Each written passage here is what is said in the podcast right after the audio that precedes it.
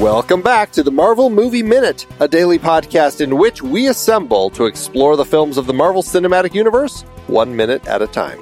In this, our sixth season, we are looking at The Avengers.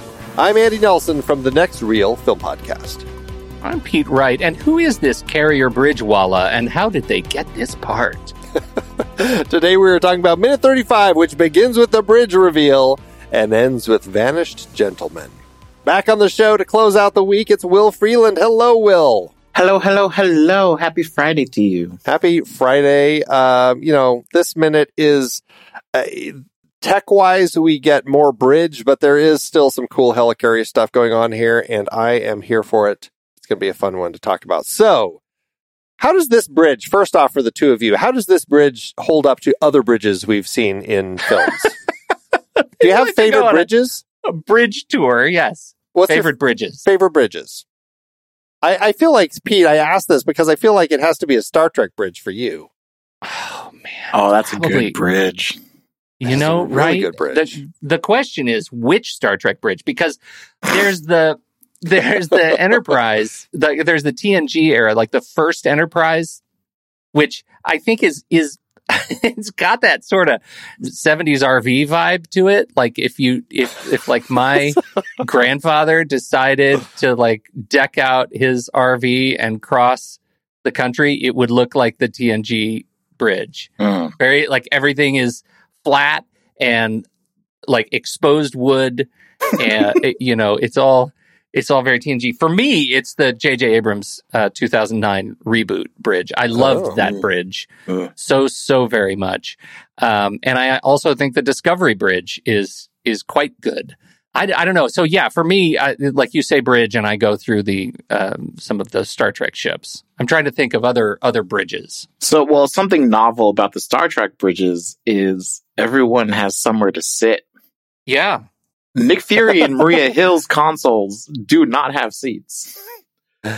No, it's like yeah. they are permanently meant to stand. But you know, maybe this is like that modern era where it's like, you know, I have a standing desk. I don't actually Yeah. want to sit. It- it- They're may- maybe just that's it. now rolling it out, and they're starting at the top and moving down. Yeah, Right, Um, they're still right. taking notes. I would say that if you will allow it, my go-to bridge as a child is the uh, original Megazord from Mighty Morphin Power Rangers.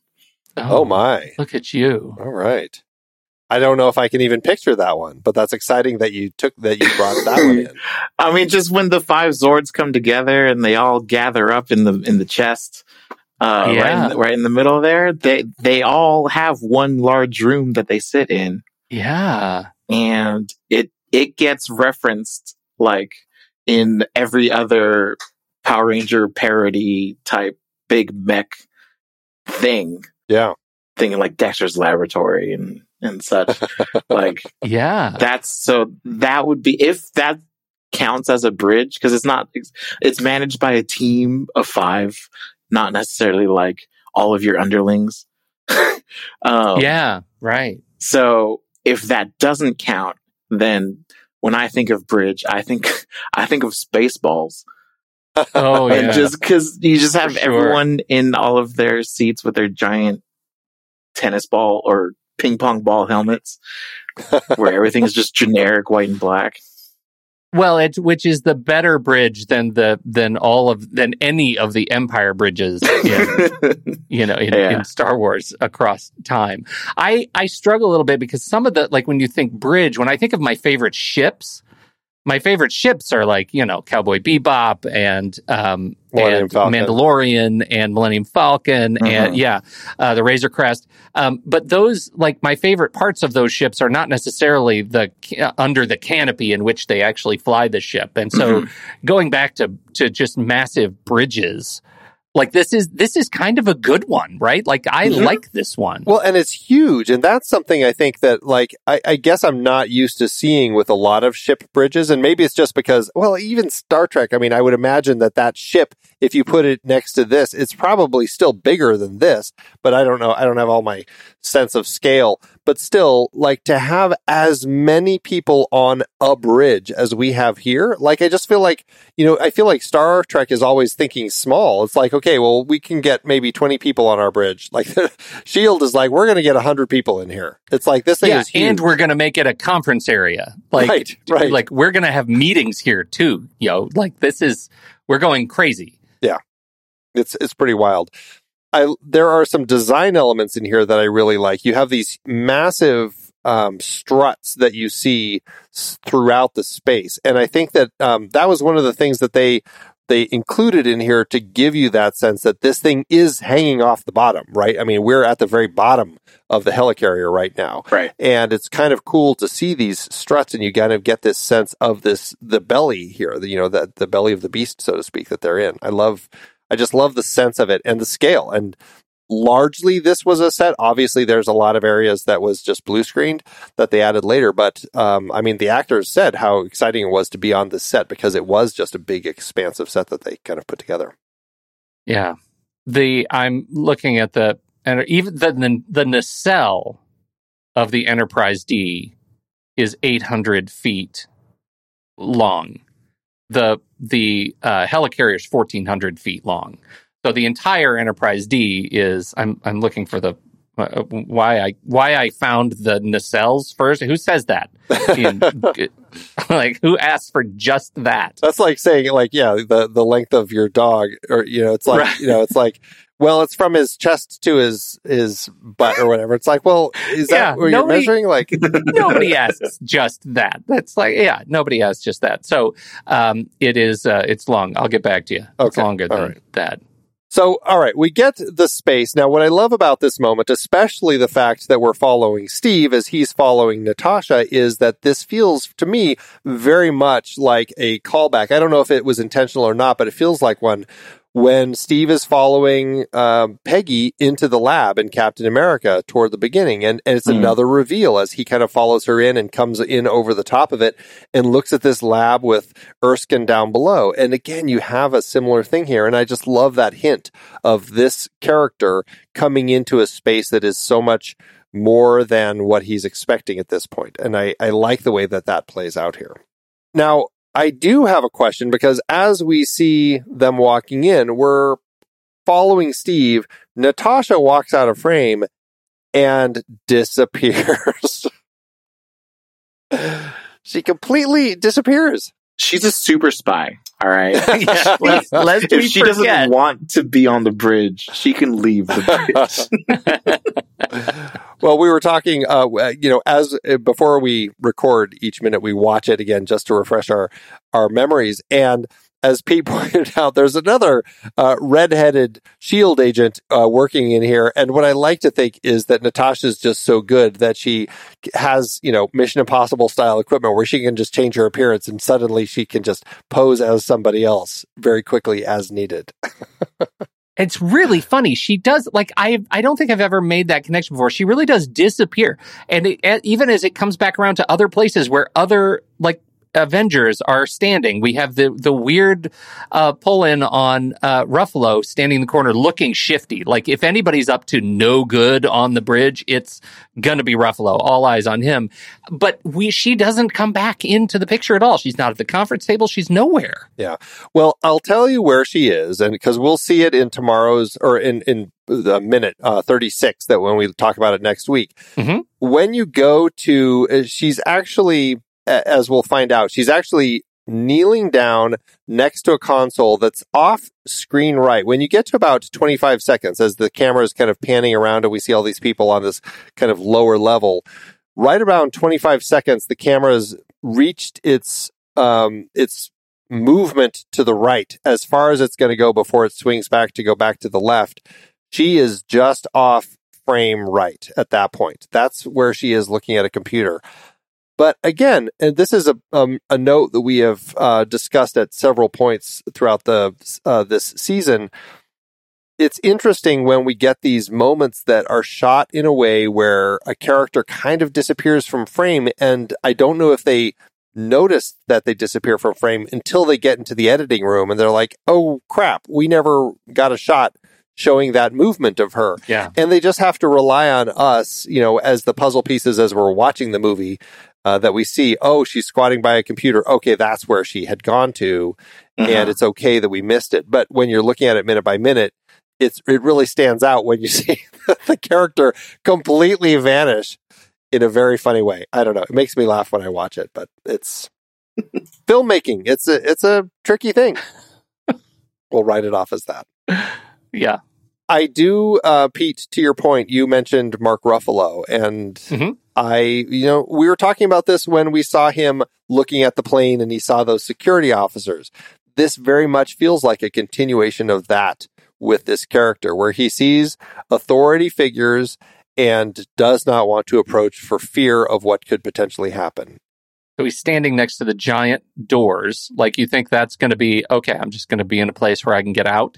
Well, I don't know. What's funny is he's standing by a giant shield logo and the two guys are guarding it. In no way does it look like a door, but it's it's it's like stairs leading to the logo and it's just it's funny that I don't know. I don't know why he walks over to that. I don't know why they're standing there. It's just funny construction that they have within the ship here.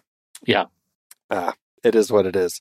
Um, but I do really like uh, Steve's reaction to the whole thing. As he walks around, he kind of is smiling and everything, and it feels like, as a continuation to what he was saying before, it's like this actually feels kind of familiar. I like this sense of him here. Yeah. Like this is actually good. Like he's he's in a he likes he's looking he's in a military facility and it's cool. It's okay to be cool and you know to see something is cool and be from the 1940s. Well, I just I think it's an interesting note that we have with the way that Steve is reacting to things versus the way that Bruce is reacting to things. I I, I kind of like that here. Uh, we also get uh, shield uniforms Yes. shield uniforms. Yeah. What do you think of all these? because we're inside. Yeah. What? Yeah. Right. Because we're inside. Yeah. They're they're everybody put your indoor clothes on. Did you put your indoor clothes on before you came on this bridge? I want to see the room where they all get to change when they come in. Massive, massive locker room. It's like a j- great big kind of wet room. It's, but it's so funny because I love thinking about this now because like everyone who's up de- up top, they all like they have to give themselves an extra like five minutes or so when they're going in or coming out because it's like oh I got to change into my indoor wear. Oh I got to get back into my outdoor wear. One does not leave the interior of the helicarrier lightly. No, no, it's one of those things like damn it I left my cigarettes up there. Well, I guess I've quit.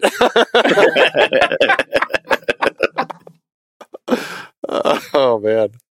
Um, all right. So, Will, um, Maria Hill. What are your thoughts on Maria Hill? Uh, did you like her in the comics? Did you ever read the comic line with her character, her relationship with Fury? What, what's your thought? Oh man, yeah, she's all over the place.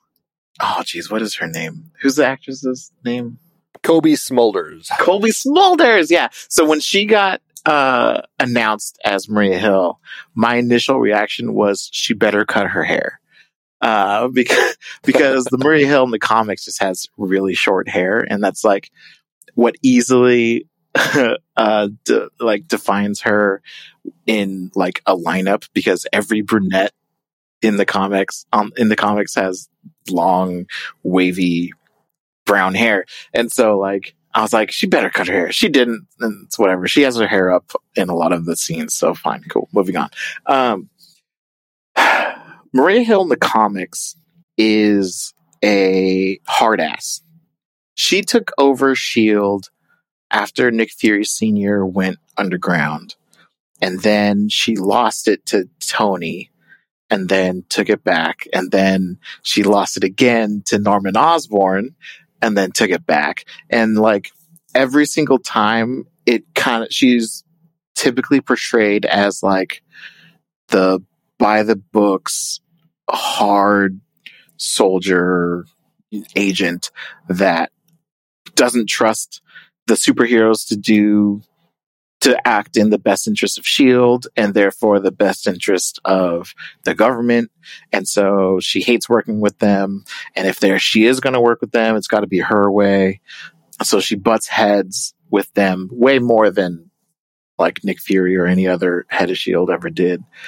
But I also kind of got the feeling that she was trying. It was like all for show in a sense of she was trying to live up to the legend that was Nick Fury Senior, and so she was like her own worst critic, always holding herself to a higher standard than she needed to, which led to her making uh, strategic mistakes, um, so on and so forth, as super spy agencies tend to do.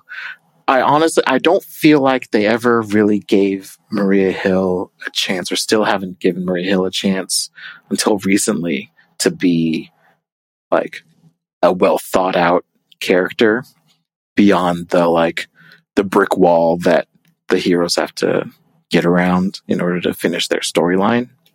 hmm So having Cobie Smulders be cast as this character that in the comics is this hard ass, I was like, well, okay, we'll see how this goes. But her portrayal here is much more Fury's right hand man, and it's very different than what we've gotten in the comics.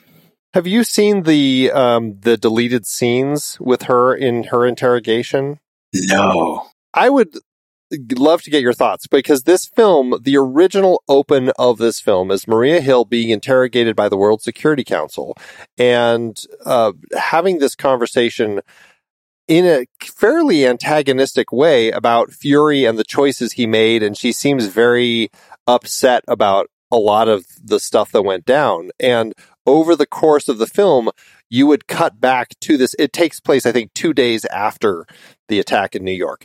And so you, over the course of the film, you cut back to it, and it's kind of giving you this framing device of Maria Hill pretty antagonistic with choices Fury made to involve the Avengers in all of this stuff.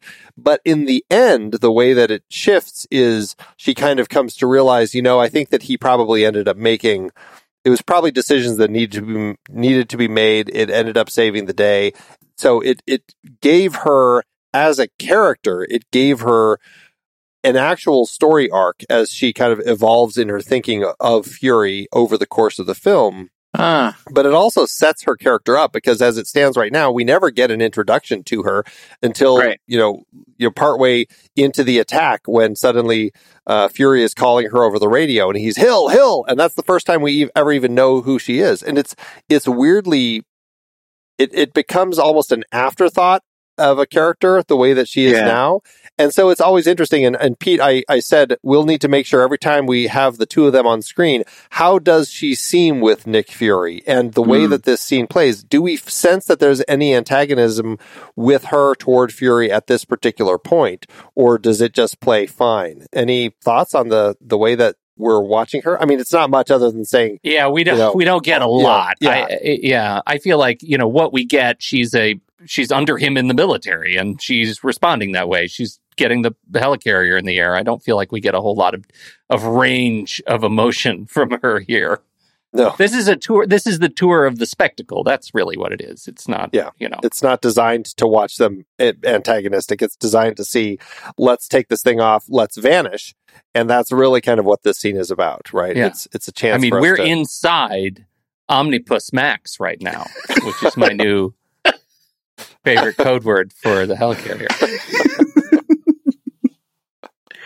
Callback. Oh man, there it is. There it is. Well, okay, so that's Maria Hill. That's her relationship with with Fury. Um, but yes, Will, I would say check out those deleted scenes if you get a chance. Yeah. I- I'd be curious what you think of how the film would have played if we had that built into the story a little more. absolutely. So that approach is much more like a comic book. They do that pretty often, actually. There, we have like the like debrief interview of a character or of characters in the team, and it's interspersed with the flashback of the action of the story that they're doing. And I, I wonder if that got cut because Whedon was like, ah, that's too comic booky. Maybe we need to keep it more cinematic, like a Hollywood movie. maybe or you know we were like is there a sense of this um female character that audiences may not have been as familiar with And so it just seemed weird to kind of start with this where it's like, I don't know where the story is going or who this person is. Right. Or maybe they just needed to get things moving quicker. You know, it could have just been as simple as that. Yeah, because I'm honestly, I'm not even, I don't think there's a Maria Hill in the Ultimate Universe. Oh, interesting. And I, I, I bring that up because so much of the MCU, especially phase one, is influenced by Ultimate as opposed to like the Prime universe. And I wonder if they, if that was part of the decision of like, we'll downplay Maria Hill because she just doesn't have a role in the Ultimates. Here's an interesting thing. Maria Hill is a detective. Is that possible in the ultimate un- in the ultimate version? Maria Hill's a homicide detective with the Oh. NYPD. Sure, maybe. She in- investigates the deaths of Aaron Davis and Betty Brandt, which Oh. leads her to figure out that Miles Morales is. yeah, I was going to say that's probably in like this phase two post Yeah. ultimatum. Yeah. Yeah. Man. Interesting. Yeah. Post ultimatum ultimate comics. When ultimate Marvel became ultimate comics, Mhm. um, it, it was a, it- they killed off so many people in ultimatum. It Yeah. got, it got weird, but yeah. So settling of old sense. debts. Right. right, right, right. Mm, okay. Um, all right. Well, let's talk about uh, this reflection panel tech that we have. So we've got the fantastic line once we know the ship is at level, where we have Nick Fury saying, let's vanish, which sounds like such a captain thing. I, don't- I don't know. I love just that little line. And Samuel L. Jackson. So, of course, it's just that much cooler. And this is the cue for this high tech reflection panel equipment that they have here. Uh, okay it's a fantasy movie it's uh, but it's fantasy tech and it plays kind of cool it looks like there are i don't know when we see the underside of the ship it looks like there are i don't know at least like a dozen little lights that appear Mhm. like little bright lights and i'm like are those projectors and i'm, I'm trying to gauge what they're trying to tell me as i watch this uh, do you think that those are meant to be like some sort of projector that is projecting onto the reflector panels from cameras on the top side of the ship as to what those are seeing? Is that what we're like the way those lights are playing? How do you two read this? That's always been my sense of it that those are those are projecting the sky above. And that's you know uh, you see it all the time in people who are kind of inventing invisibility cloaks active camouflage tech uses this this kind of stuff that they're that they're working on. And this is just this feels to me like the ultimate vision of what it could do. Yeah. it doesn't I, it doesn't seem to address like thermal challenges of these giant propellers. Like it, it is still giving off some sort of of reading in the sky but and nobody seems to care about it taking off when it seems most visible to everyone uh, on boats that it seems like they would they would be aware that there's a giant thing lifting off out of the water but great now that it's in the air and high enough people might not be able to see it they can camouflage it that's fine Well, and I, I question how do the windows and the propellers themselves, how do those get camouflaged? Uh, yeah But, you know, again, Fast fantasy cameras. tech. Fantasy tech. Okay. Here, here's my attempt. Here's my Oh, attempt. okay awesome awesome Uh, all of the outside surfaces and those panels have some sort of tech or substance on them, some sort of coating that uh, those light sources activate in order to like it's those light sources are a very specific um, energy signature or photonic wavelength that activates those surfaces in order to turn everything on. And so it's not that it's consistently projecting, it's that it's spending time activating those surfaces. And then if they ever took the, if we ever got to watch them take the panels off or turn them off, the same uh, light sources would be turning them off with some sort of like inverted signal or a different color. i'll buy that for a dollar Yeah. All right. why not why not that, that one you you have me on i'm i'm okay with activating services. I'm, I- i'll give you activating services. Yeah. That's as good as Mostly anything. It sounded great. so cool like it's really cool it is a very cool and it's a cool effect and it's cool to watch it vanish and i'm just i'm down for cool Yeah. As I'm like watching those panels like activate, I keep on uh, wondering like, is this as far as it goes? Is this as far as it goes? Is this as far Right. as it goes? Like, will you, when it's done, will you still see like a shimmer or like, Yeah. is it going to disappear completely? Is it going to be like an eighties quote unquote stealth where it's like clearly still there, but it just, it's blue. Yeah. Um, Right. And Right, so right, it's, it's fun. I, I love how much they dragged that out panel by panel as it just kept on like refreshing and getting more and more invisible to the point where it just completely disappears. Well, and it, it gets really close. And I, I like, like, we don't quite get to see it here in this minute, but it's like you can, it's, it's pretty damn close. Like, it's kind of fun to Mhm. see that last little bit of shimmer that we get before the end of this minute. So, uh, it is, uh, it's very cool tech. I think, you know, uh, thinking about uses of this sort of tech in film, I think one of my favorite uses is probably still Mission Impossible Ghost Protocol. Um, because you get to see it in action. And this is in the Russian building where Ethan Hawke like stretches it across the hallway and is or is like moving behind it as he's going and it's resetting. But then when you get uh Simon Pegg's face accidentally sticking in front of it, it's just like this giant face in the hallway. Like there's there are some great moments of comedy that they use with that one. So Uh, did you say Ethan Hawke just now? uh, Ethan Hunt, Ethan Hunt. I, Yeah. it's Hunt. I Ethan did get a little delight out of imagining Ethan Hawke in that movie. That might have been pretty good. That's Ethan Hawke as Ethan Hunt.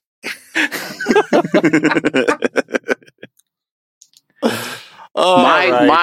my as far as like movies are concerned, I feel like Tomorrow Never Dies. It was a J- there was a James Bond film that had this that had the stealth car. Die another day. Die another day. Die Another Day. There you go. It had death in it. Um, and he used it to kind of to like like I just remember when the door opened and like the the car is still stealth and then you just see the uh the interior of the car like just show up out of nowhere. That always made me real excited that I really wanted a stealth car when I grew up. It, it hasn't happened yet. it's a shame they had to then put in him surfing on the the wave as it's getting melted in the ice. There are things in that movie that, oof. but yes, the car is pretty cool. I do like that car. Yeah. All right. I think that's pretty much it for this minute. We're at this point where we're no longer meeting the team. Now we're actually assembling the team. It's kind of fun to see things slowly coming into place here. I'm enjoying our uh, collecting of heroes. It's very fun. So, Will, I, I want to ask you before we wrap up today. Um, uh, were you reading a lot of the Avengers comics specifically? Like, did you read many of those Avengers comic lines? I mean, I I read every Marvel title that comes out for six one six, um, and sixteen ten, um, and uh, so yeah, I was I I I was reading a lot of Avengers uh, around this time. So, if you could assemble your own team of Avengers heroes, who would you put on it? Just any, oh boy, that's I don't know because like there have been some just honestly perfect as- assemblements. um, so Jason Aaron's run on on Avengers is kind of controversial in terms of some of the stories he's been telling, and in terms of like uh, Phoenix being declared as like Thor's mom and um, this, that, and the other kind of random stuff, and doing some real weird things. But uh, the his roster is really interesting to me. Like uh, their official leader is T'Challa, Black Panther. Uh, but you still have your classic three of Iron Man, Cap, and Thor are members. But then you have your powerhouses like, um, uh, like Captain Marvel on the team.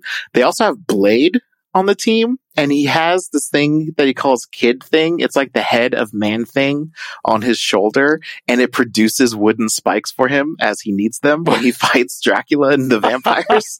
and that's been really fun. And then they also have uh, Robbie Reyes, uh, Ghost Rider, um, on the team, and he has been like he's finally kind of gotten the chance to really shine.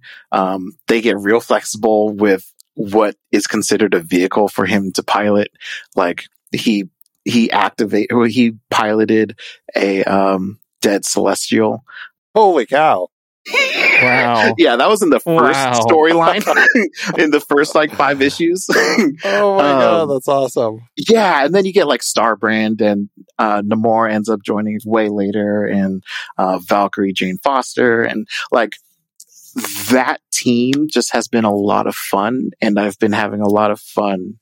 I'm, I've become a big Jason Aaron fan, and so like what he's doing with addressing the idea of what the Avengers are and what they represent conceptually has been really interesting for me. And then, but then there's like this, like the fun ones, like Avengers idea mechanics, uh, where, uh, Sunspot bought AIM and then created his own Avengers team with, with, uh, that's backed by, um, AIM Island. In that same storyline, you got American Kaiju, uh, which is Godzilla with a giant American flag tattooed on his chest. but like, um, I don't know. There's there's just been a lot of oh, fun, Oh, but I honestly I think Jason Aaron's Avengers has been the biggest standout for me, even though it doesn't have Spider Man. The new Avengers had Spider Man on it, and Spider Man's my boy, but Jason Aaron's Avengers I think would be my answer. That's awesome. Since you've been talking about it, I got completely sucked into this whole concept of Blade with Kid Thing on it. And I just am looking at an image of that now, and it just makes me laugh that that was. It's a thing that- adorable.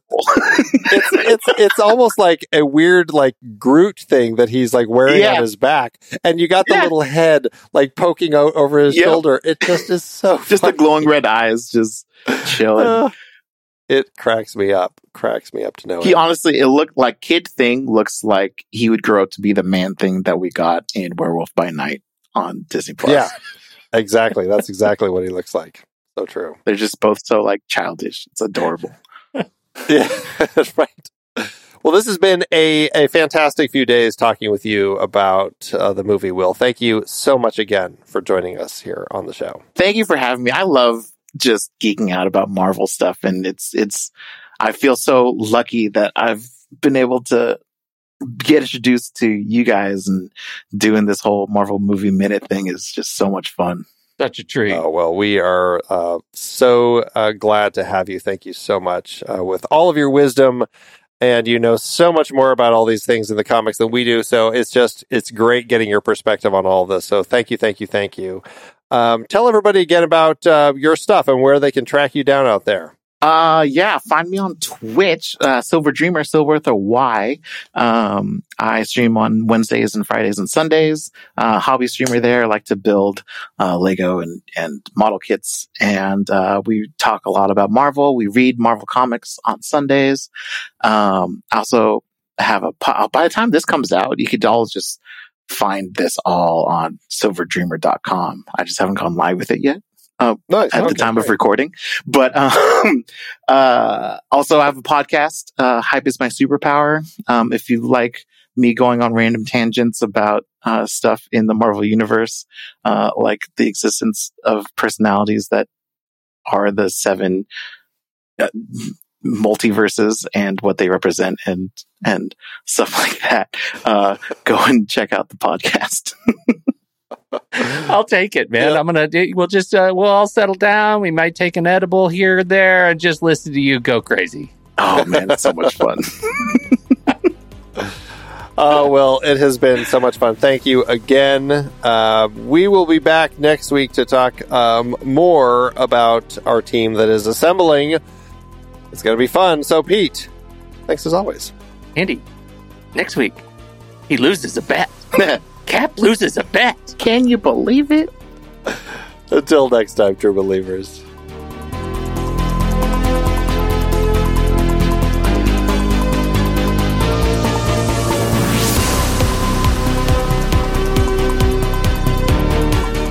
Marvel Movie Minute is a production of True Story FM, engineering by Andy Nelson. This season's music is Message to the World by Anthony Vega, and this season's show art is by Winston Yabo. Find the show at truestory.fm. If your podcast app allows ratings and reviews, please consider doing that for our show.